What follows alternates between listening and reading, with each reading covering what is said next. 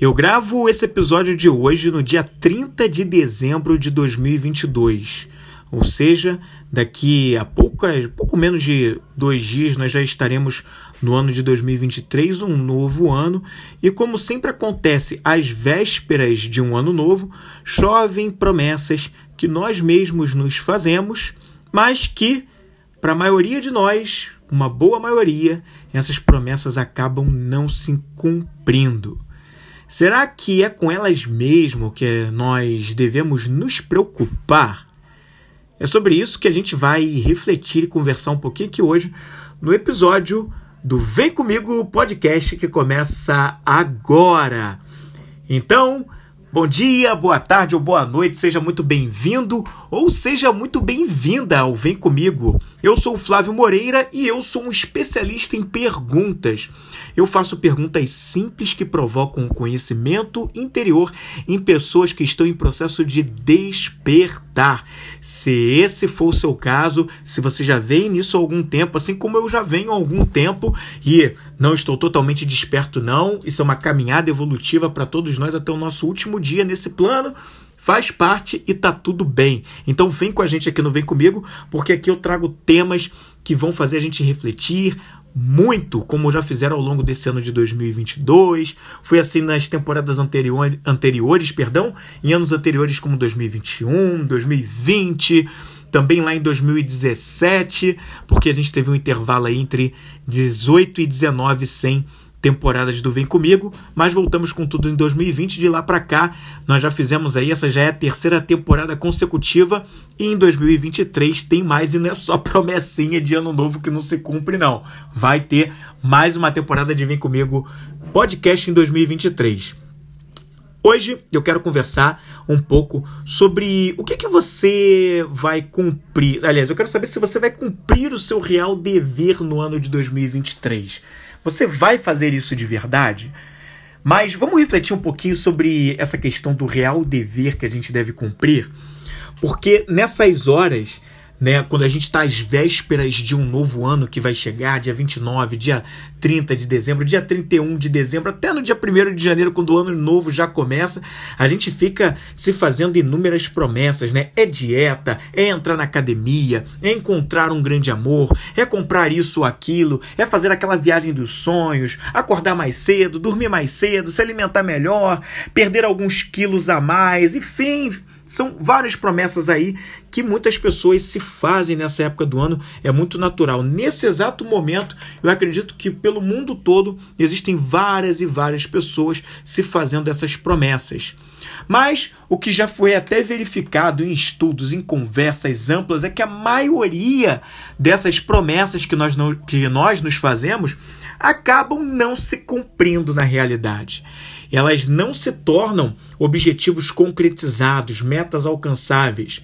E com isso, e com isso, muitas pessoas acabam se frustrando.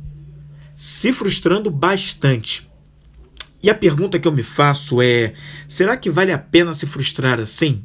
Sobre as promessas não cumpridas? Será que faz sentido isso para a vida? Será que faz sentido a cada ano que entra a gente se, se ficar se fazendo promessas de metas e objetivos dessa maneira?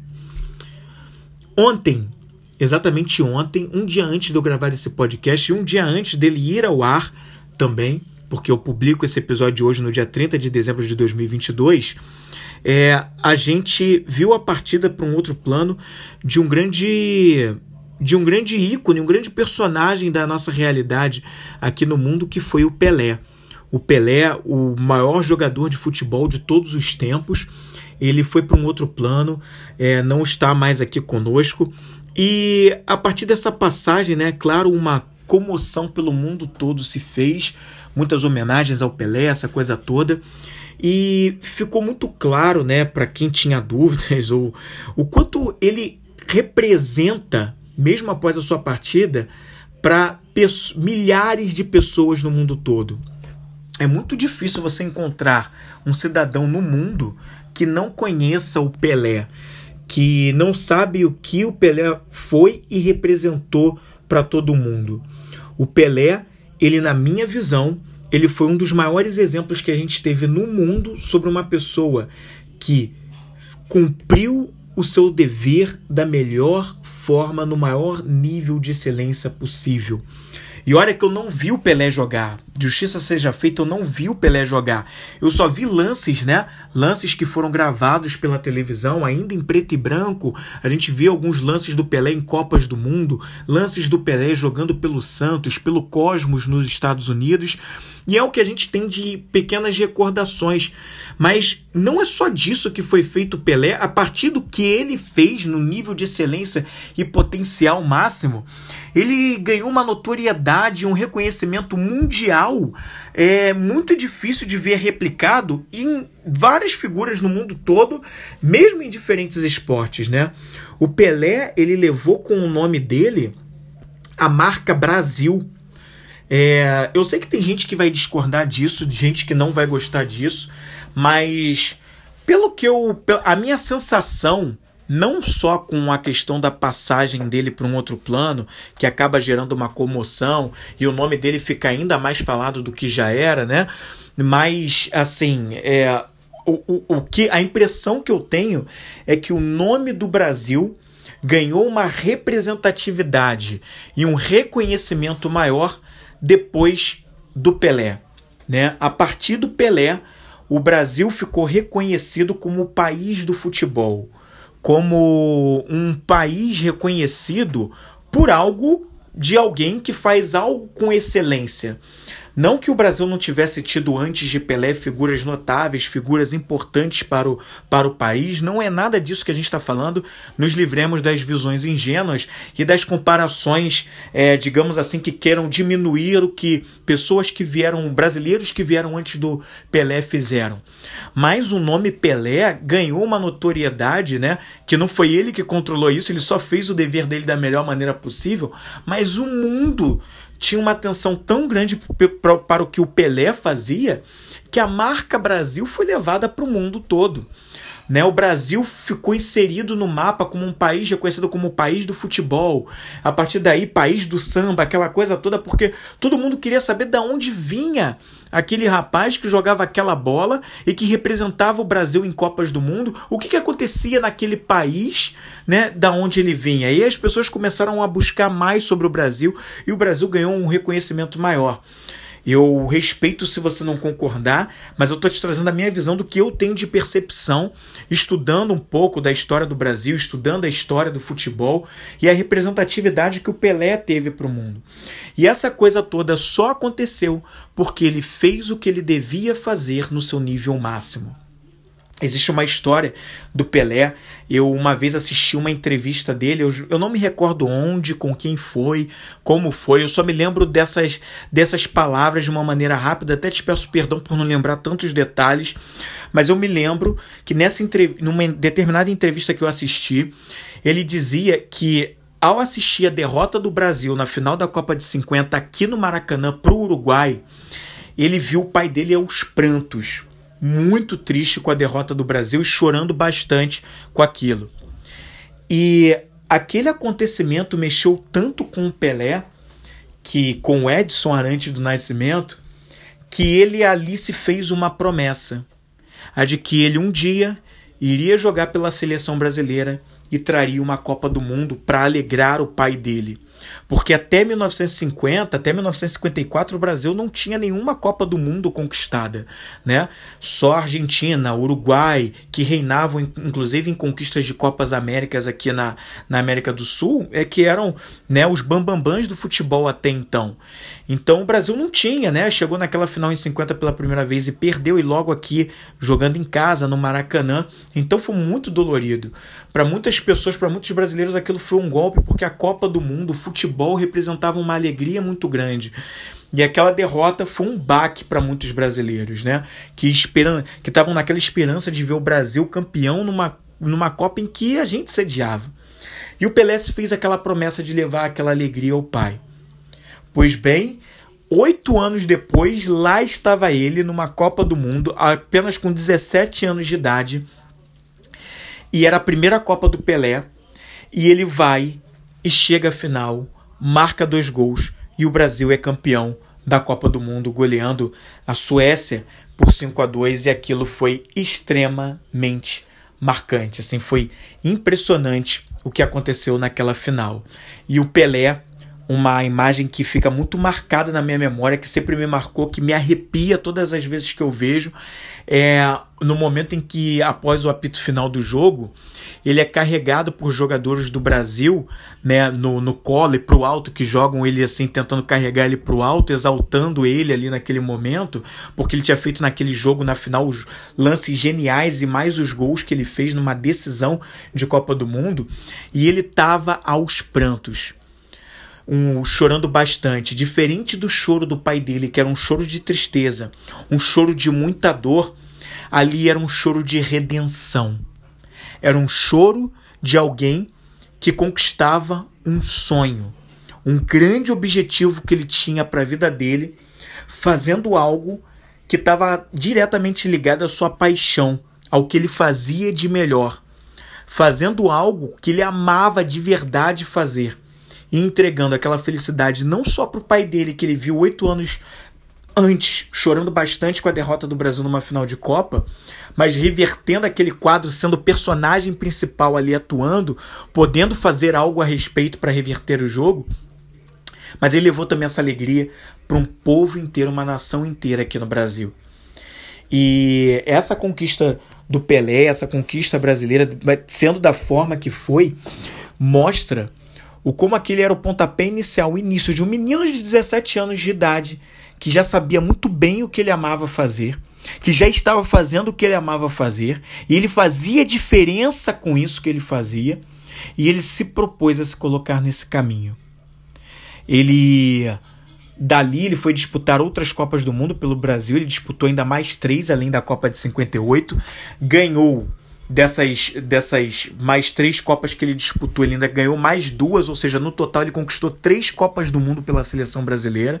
Ou seja, ele levou a alegria ao pai ao triplo nesse sentido, se a gente for falar, e para toda uma nação. E assim, foi algo espetacular. Fora isso, né? Ele foi o inventor de grandes lances de genialidade no futebol que ele criou dribles, passes, maneiras de enganar o adversário dentro do jogo, né? De, de com o balanço do corpo, com o gestual, com as pernas, com a, jogando um futebol com alegria, fazendo arte dentro de campo. Porque até aquela época o futebol ainda era um, um esporte um pouco mais duro.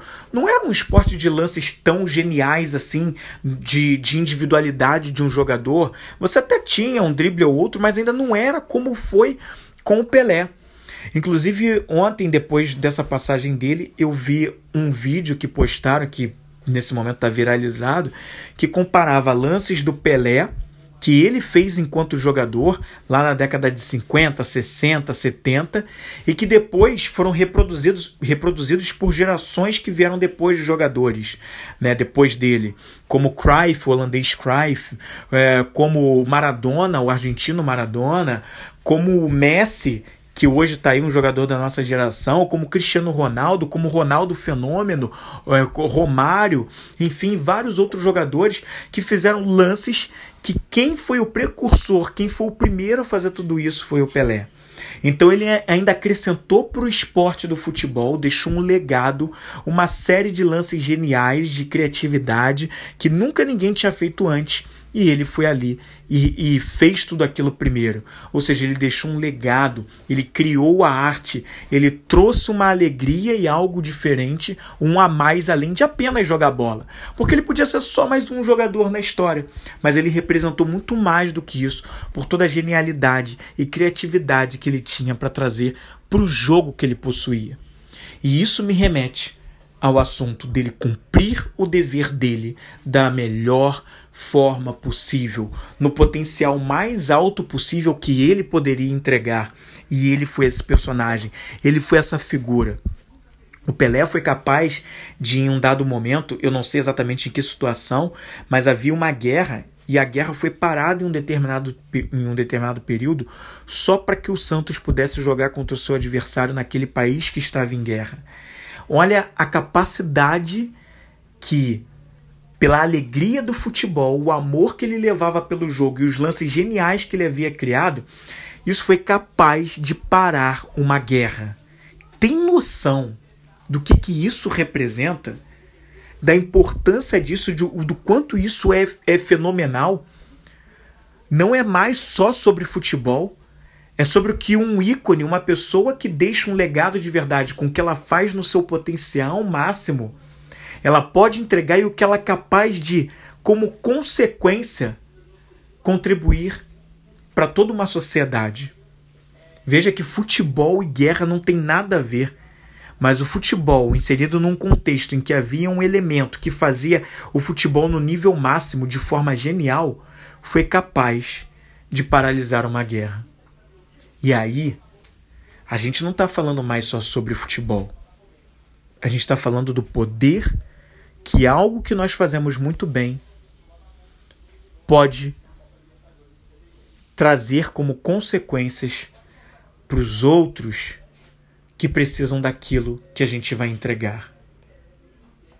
E quando a gente tem noção de qual é o nosso real dever a ser cumprido, e a gente faz isso dia após dia e continua evoluindo para ser cada vez melhor, tendo humildade de reconhecer que, embora eu seja bom, eu ainda posso ser melhor, sem loucura, sem, sem fanatismo, sem uma coisa de nossa, eu tenho que ser o melhor. Não, apenas porque eu quero entregar algo maior, deixar um, um legado que acrescente para outras pessoas que precisam daquilo que eu executo muito bem.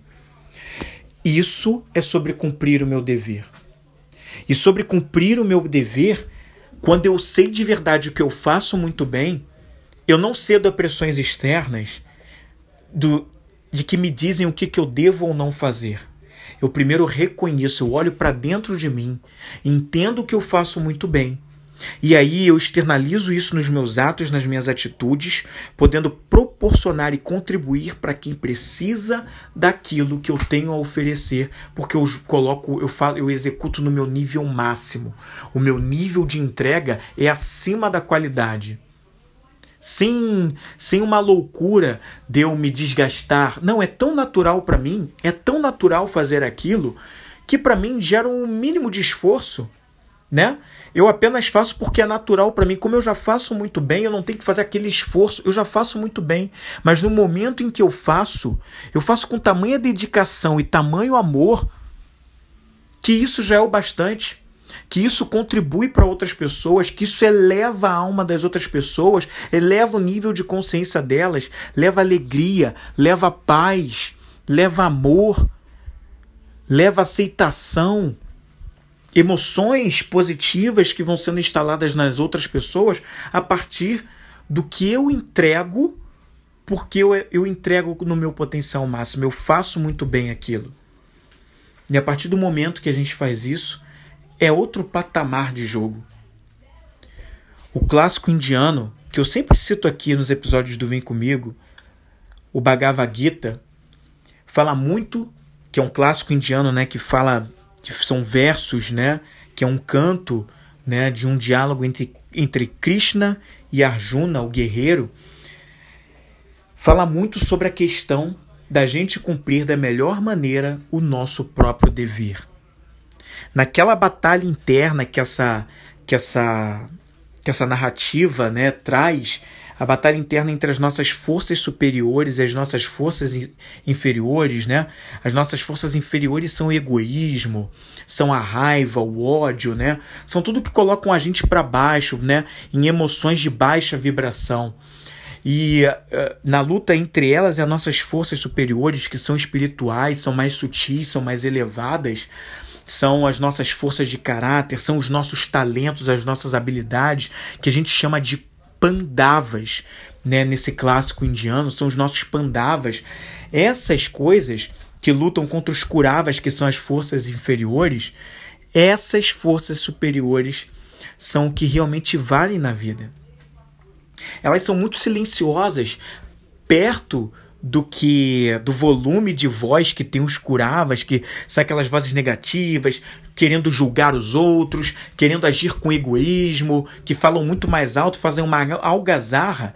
Essas forças superiores, elas são tão sutis que elas são silêncio. Elas são silêncio. Para ouvi-las, é preciso que a gente se reserve num momento em silêncio para entender a nossa realidade. Aliás, entender quem nós somos de verdade, o nosso eu real.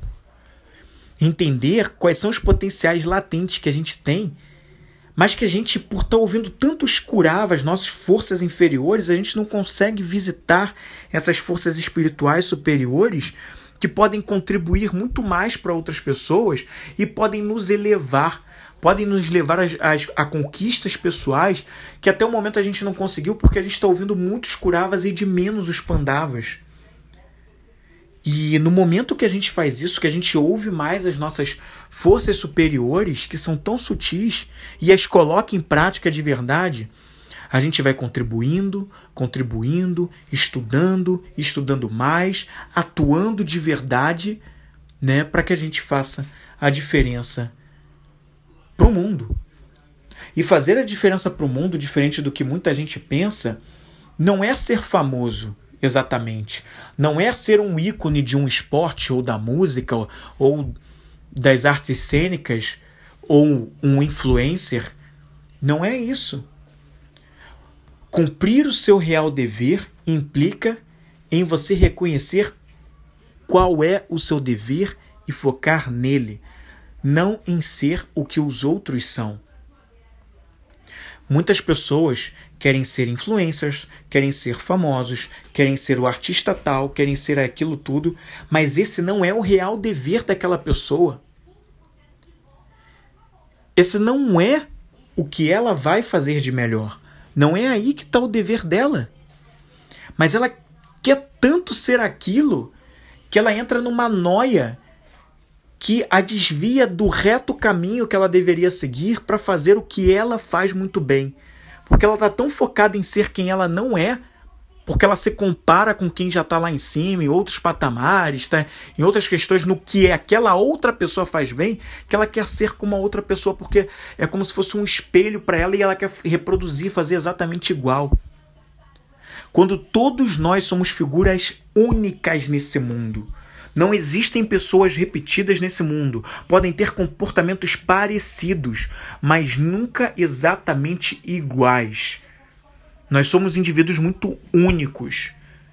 E a gente precisa respeitar essa nossa individualidade, essa nossa, essa nossa unicidade e saber que essa nossa unidade, essa nossa força única ela se encaixa como uma peça com outras forças únicas de diversas e milhares de pessoas pelo mundo todo para construir um mundo mais elevado, de uma consciência mais elevada, um mundo que contribui, um mundo que se prepara para ser cada vez melhor para coisas que a gente ainda vai conhecer nos próximos anos, que hoje a gente ainda não conhece, de realidades que hoje a gente ignora, não quer reconhecer, duvida que existe que nos vão ser apresentadas ao, ao, ao, a um momento, a cada passo que os, os anos forem passando e que nós estivermos mais preparados. E entender o seu real dever implica em você se visitar e olhar para dentro de você. Não é sobre a dieta, não é sobre frequentar a academia daqui para frente e fazer crossfit, não é sobre a, enfim, sobre sobre de repente comprar coisas e fazer coisas ou ser isso ou aquilo é sobre o ser humano que você se torna por conhecer a sua realidade. Essas coisas, a academia, a dieta, a alimentação melhor, são recursos para que você seja cada vez melhor. Mas elas elas são apenas recursos que se somam ao que você tem de potenciais latentes de você, que deveria ser o que você busca para entender qual é quem você é de verdade e como você pode contribuir de verdade, elevar os outros e ao mesmo tempo, enquanto você faz isso, também se elevar. Assim como o Pelé fez com o futebol, que foi capaz de parar uma guerra, que foi capaz de levar amor e alegria só por pessoas que assistiam, que de repente estavam num dia ruim, brigaram com a esposa, com o marido, tiveram um dia difícil no trabalho e de repente, quando foram assistir o Pelé jogar, ali naquele momento elas se elevavam, tinham um momento sublime de alegria, ainda que fosse por alguns instantes, por duas horas de jogo. Mas só aquilo ali já fazia uma diferença para a vida delas, que poderia já dar uma mudada no dia delas. Né? Pode ser o futebol, como foi com o Pelé, pode ser ao cantar uma música, tocar um instrumento, pode ser ao entregar um relatório, um elogio a um liderado, pode ser ao levantar o dia de um colega do lado, um amigo com uma palavra, uma conversa. Não existe uma tarefa melhor que a outra. Você só precisa focar naquilo que realmente você faz muito bem. Sem querer fazer o dever das outras pessoas porque você quer ser como outro, porque os outros alcançaram esses patamares. Não! Você deve encontrar qual é o seu dever o que você faz bem, o que reconhecidamente você sabe que você faz bem, colocar isso em prática, se achar e a partir daí cumprir o que deve ser feito. Não é sobre os outros, não é sobre o que dizem que você deve fazer. É sobre o que você reconhece em você que você deve fazer para seguir o seu reto caminho. As nossas, os nossos talentos são uma parte dos nossos pandavas. A gente tem também as nossas forças de caráter que ajudam a cumprir as nossas virtudes, forças de caráter como generosidade, como justiça, como amor, como liderança, que se somam a questões de talentos como autoestima, como autoconfiança e como N várias outras coisas, avaliar pessoas, avaliar desempenho, criatividade, se unem para ser pandavas que nos elevam e que contribuem para todos os outros. Eu quero deixar agora para você, nesse último episódio, porque esse aqui é o último episódio do Vem Comigo podcast nesse ano de 2022 e é o último episódio dessa quinta temporada. Quando a gente voltar em 2023, eu vou voltar com uma nova temporada, a sexta temporada de, do Vem Comigo podcast. Eu quero terminar com quatro perguntas para que você possa. Que, para que essas perguntas fiquem reverberando por aí. Para que elas fiquem reverberando aí com você nesses, nesses próximos dias, nessas, nessas primeiras semanas de 2023 e nesses últimos. nessas últimas horas de 2022. E se você está ouvindo esse podcast fora, fora dessa época que eu estou gravando, que está sendo publicado, não tem problema, porque isso aqui é atemporal. Serve como reflexão para fazer em qualquer momento da sua vida quando você sente essa necessidade de se voltar à sua caverna e investigar as suas origens.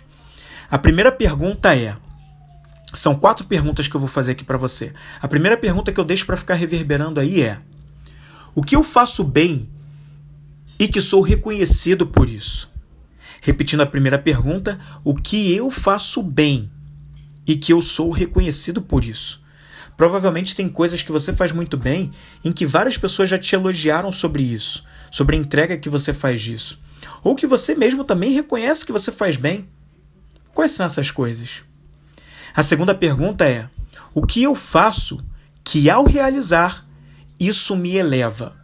Repetindo a segunda pergunta, o que eu faço que ao realizar isso me eleva?